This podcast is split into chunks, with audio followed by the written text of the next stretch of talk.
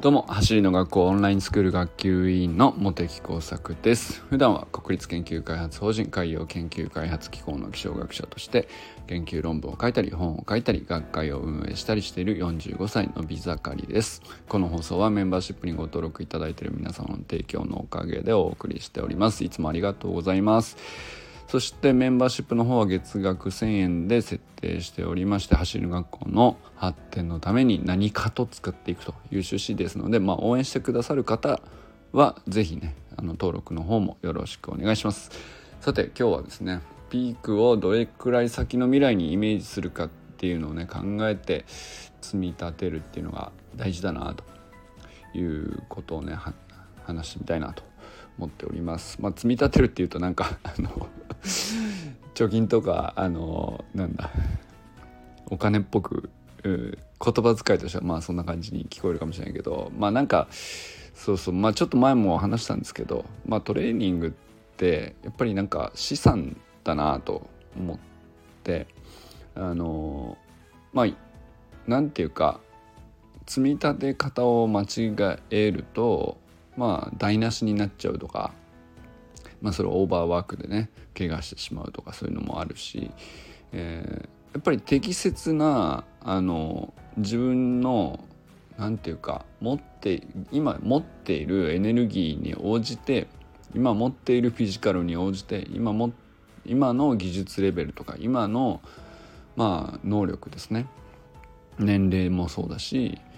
まあ避ける時間というかそこに避ける時間とか頻度とかいろいろ条件があると思うんですけど、まあ、それに応じてどういう割合で積み立てていくのかっていうのは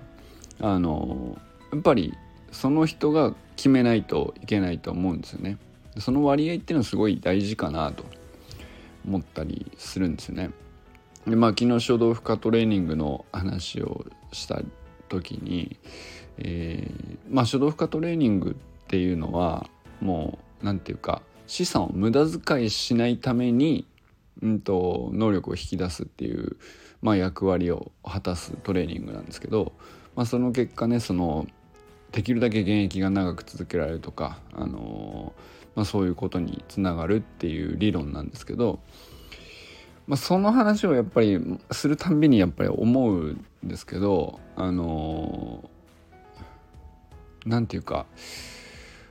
まあ、どれぐらい先に目標を定めるかでやっぱり作戦とか戦略とか 変わるっていうことをイメージするのはすごく難しいなって逆に思ったんですよね。まあ、例えばあ小学校とかでうんまあ運動会が目標だとかリレーの選手になりたいとかこれとっても何て言うか僕もなりたかったしあの結局なれたことはないんですけどなりたかったしその時のことを思い出すとねやっぱりすごくそのすごく短期間での目標に対して一生懸命になるっていうのも、まあ、非常に何て言うかあの成長にとっては大事なイベントだったかなと思うのでそれはそれで何、えー、て言うか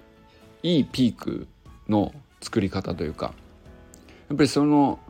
まあ負けず嫌いとか子供の頃得意のねなんか誰かと競ってあの負けたら悔しがってみたいなことの繰り返しでどうやったら全力を発揮できるのかとか、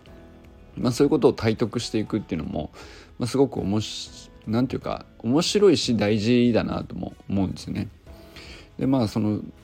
昨日はねサタデーナイトミーティングだったんですけど、まあ、毎週その特に最近小学生があの参加率増えていたりするので、まあ、大人も子供もやっぱり話してて思うのはやっぱりピークってどう捉えるかは本当にこう千差万別でうんとでなおかつうんどこに目標とピークの作り方とあの意外とその重なってないというか重ならせるっていう結構難しいことだなと毎回思うんですよね。その例えば今現時点でのまあ例えば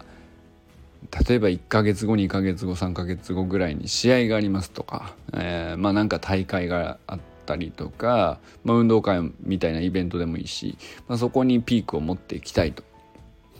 なんだけど、まあ、その手前であの練習試合があったりとか、えーまあ、試合じゃなくても日々の練習でいいプレーを重ねていたりとかあの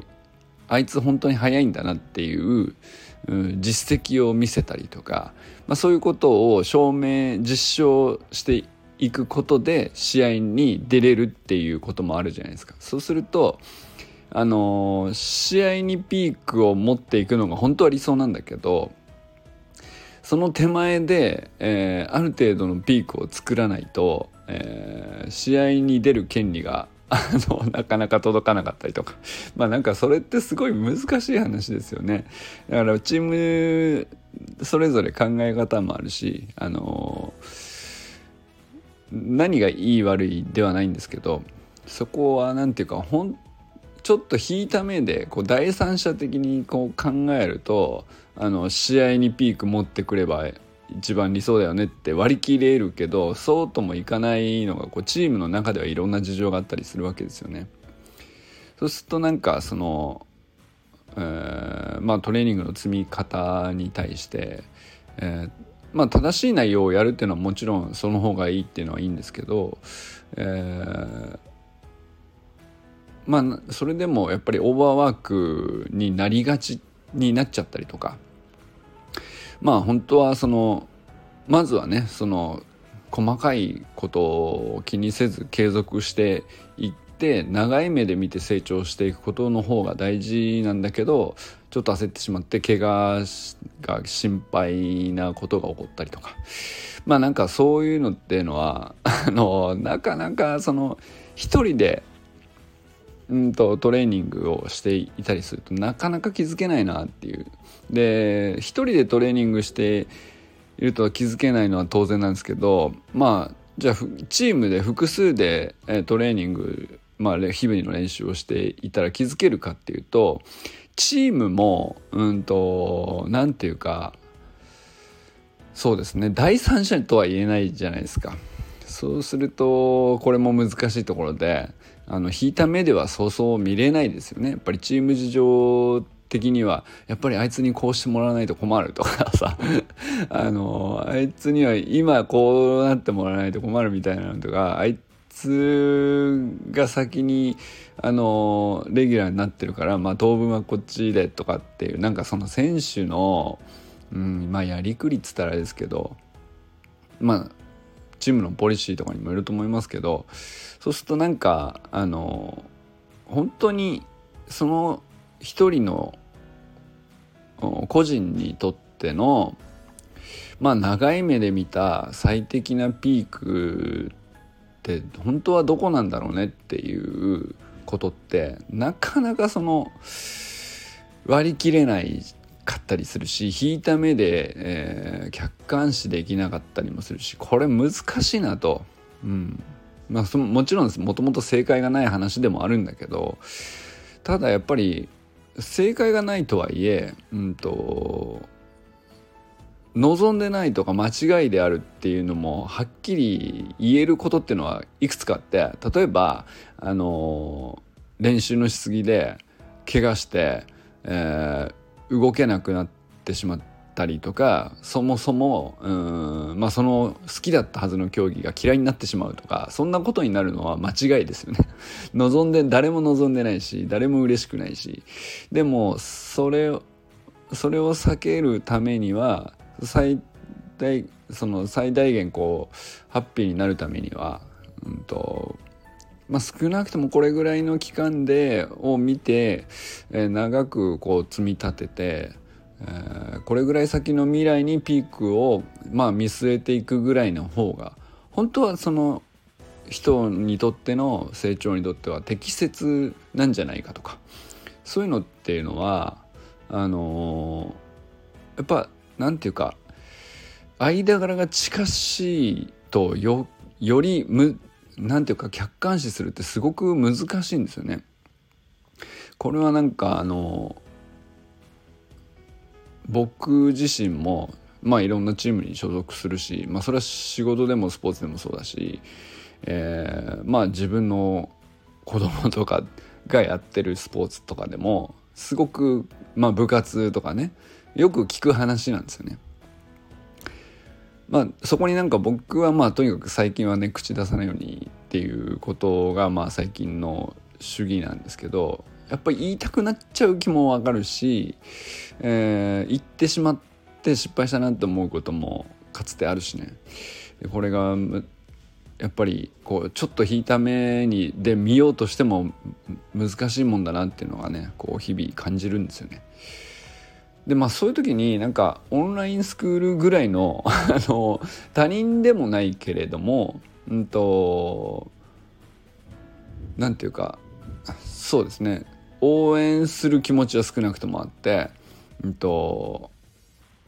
決してその他人事じゃなくてすごく何て言うか親近感はあるんだけど、まあ、それぐらいこうある意味僕は近しく感じてるんですよオンラインスクール生の仲間たちは。でなんだけどかといってその人が、えー、の選んでいる選択に対してあるいは戦略とか作戦とか目標とか未来に対する、うん、望みとかに対してあのそんな介入するほどでもないしね。なんだけど、まあ、かなり引いた目でそれぞれがどう感じるかっていうのは割とこうフラットに言い合えるというかこれはなんかあのすごくこう他でなかなかない関係性かなと思ったんですよね。でなかなかない上に僕はこの距離感でのあの例えば誰かが僕に言ってくれるとかあの僕が誰かに対して感じるとかっていうのはお互いすごくこう価値があるんじゃないかなと思ったんですよね。それは、うんと、やっぱり本当にピークを適切な時間期間の未来に対して、えー、見据えた時の本当にどういう本当に、えー、積み立てるペースというかあの本当に良いというペースってどれぐらいなのかっていうのを最適化するにはやっぱりこれぐらいの距離感近すぎず遠すぎずっていうで客観的であり、えー、でもなおかつ親身でもあるっていう距離感っていうのはすごく、うん、得難い距離感だなと。あんまり今まであの感じたことがないというかあのそれこそ和田校長もそうだし、えー、なんていうかゆりちゃんとかもねずっとそうだったと思うんですけどまあそのちょっと前は戸川君とかも見てくれていましたけどあのやっぱりあくまで走りだけに特化したらこういうことが言えるねっていうことだけなのでじゃあそのそのチームの中でとか今その人が目指してる目標に対してとかあんまりその変に介入する理由もないし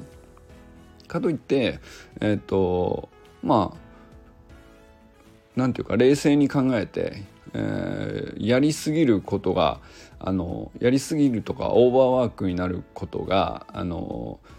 あまり得策でないっていうことをもう話してお互い話してやっているうちに気づいてしまうっていうか あのアドバイスとかじゃなくて言ってる時点でもう気づかされちゃうみたいな感じが結構あって、まあ、あるいはなんかあの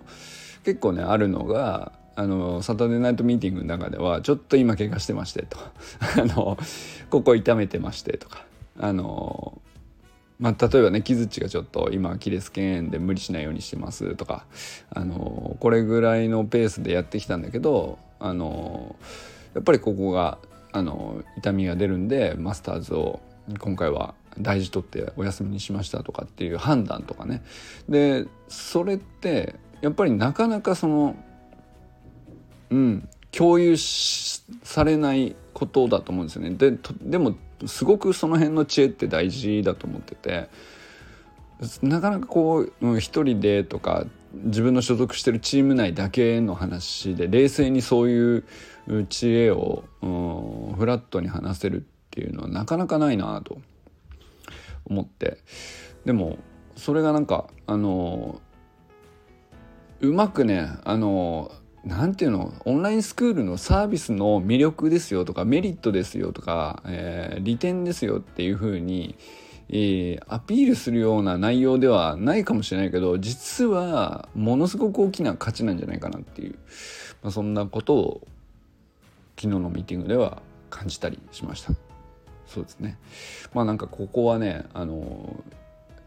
実はあのテクニックを得るとかあの習得を早くするとかそれはまあプラスの方向の価値ですよね。あの目に見えやすいし。うんと気づきさえすればみんながこれいずれ得ていく価値だと思うんですね。走り革命理論のまああの誰でも習得できるっていう部分であるとかあの分かりやすいっていう部分であるとか効果が得やすいとか。なんだけどそれをみんなが知ったとしてもやっぱり差がつくと思うんですよ。でどこで差がつくかって言ったらマイナスをいかに減らすかじゃないかなと思うんですよね。でじゃあマイナスをいかに減らすかっていう知恵っていうのはあの実はその走り革命理論の理論の内容そのものにはあの明示的には現れていない。だけどコミュニティの中で僕らがこういろんな人が試して実践してでいろんな体験をしてうんとまあ例えばうんうんと45歳のモテ作ぐらいのフィジカルの感じでこれぐらいのタイムの人が、えこういう量をややると、まあ、一気にこういうところに負荷が来て痛くなっちゃうとかあるいはまあ木槌の例もそうですけどまあしばらく休んでいた後に、えー、まあ、再び復帰して少しずつやっていたつもりなんだけどあのまあやっぱりもともと弱かった側の足のところに、えー、痛みが出始めるっていうのがあったんでまあ焦らずっていう判断をしましたとか、まあ、その辺って、うんと、やっぱりマイナスをいかに失点を減らすというかね、うん、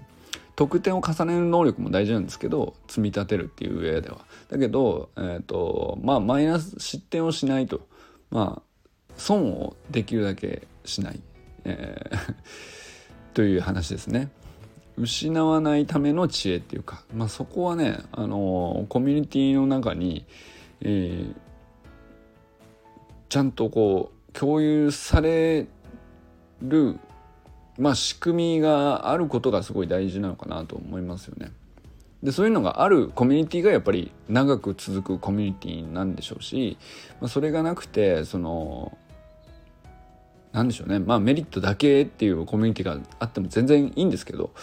やっぱりそれだとやっぱり弱肉強食化していってしまうというかあの結局、うん、フィジカルが強い人だけがあのテクニックも習得しやしやすいし、えー、怪我もしにくいしみたいな